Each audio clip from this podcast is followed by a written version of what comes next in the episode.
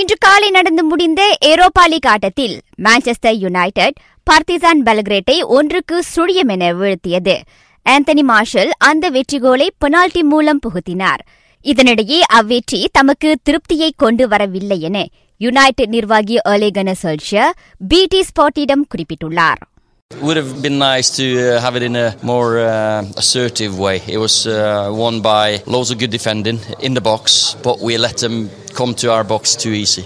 ஏழு மாதங்களில் எதிரணி அரங்கில் நடைபெற்ற ஆட்டங்களில் யுனைடெட்டுக்கு கிடைத்த முதலாவது வெற்றி அதுவாகும். அம்முடிவை தொடர்ந்து யுனைடெட் குழு பட்டியலில் முதலிடத்திற்கு முன்னேறியுள்ளது.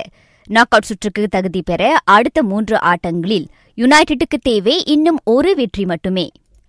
மேலும் ஒரு ஆட்டத்தில் ஆர்சனல் வித்தோரியாவை மூன்றுக்கு இரண்டு என தோற்கடித்தது. ஆட்டம் முடிவடைய பத்து நிமிடங்கள் இருக்கும்போது நிக்கலஸ் பேபே த கன்னஸுக்கு வெற்றி கோலை அடித்தார் Will it be Pepe again? It will. It's in! This could be the night that Nicolas Pepe announces himself as an Arsenal player. Two outstanding left-footed free kicks. ஏனைய சில ஆட்டங்களில் உல்ஃப்ஸ் இரண்டு ஸ்லோவான் பிராத்திஸ்லாவா ஒன்று போர்த்தோ ஒன்று Rangers ஒன்று மகளிருக்கான உலக ஸ்குவாஷ் போட்டியை தேசிய வீராங்கனை எஸ் சிவசங்கரி சிறப்பாக தொடக்கியுள்ளார். முதலாவது சுற்றில் அவர் உலகின் எட்டாம் நிலை விளையாட்டாளரான எமெண்டா சோபியை வீழ்த்தினார். பிரான்ஸ் பொதுப்பூப்பந்து போட்டியில் நாட்டின் கலப்பு இரட்டையர் பிரிவைச் சேர்ந்த தன் கியான்மேங் லை பேஜிங் காலிறுதிச் சுற்றுக்குள் நுழைந்திருக்கின்றனர்.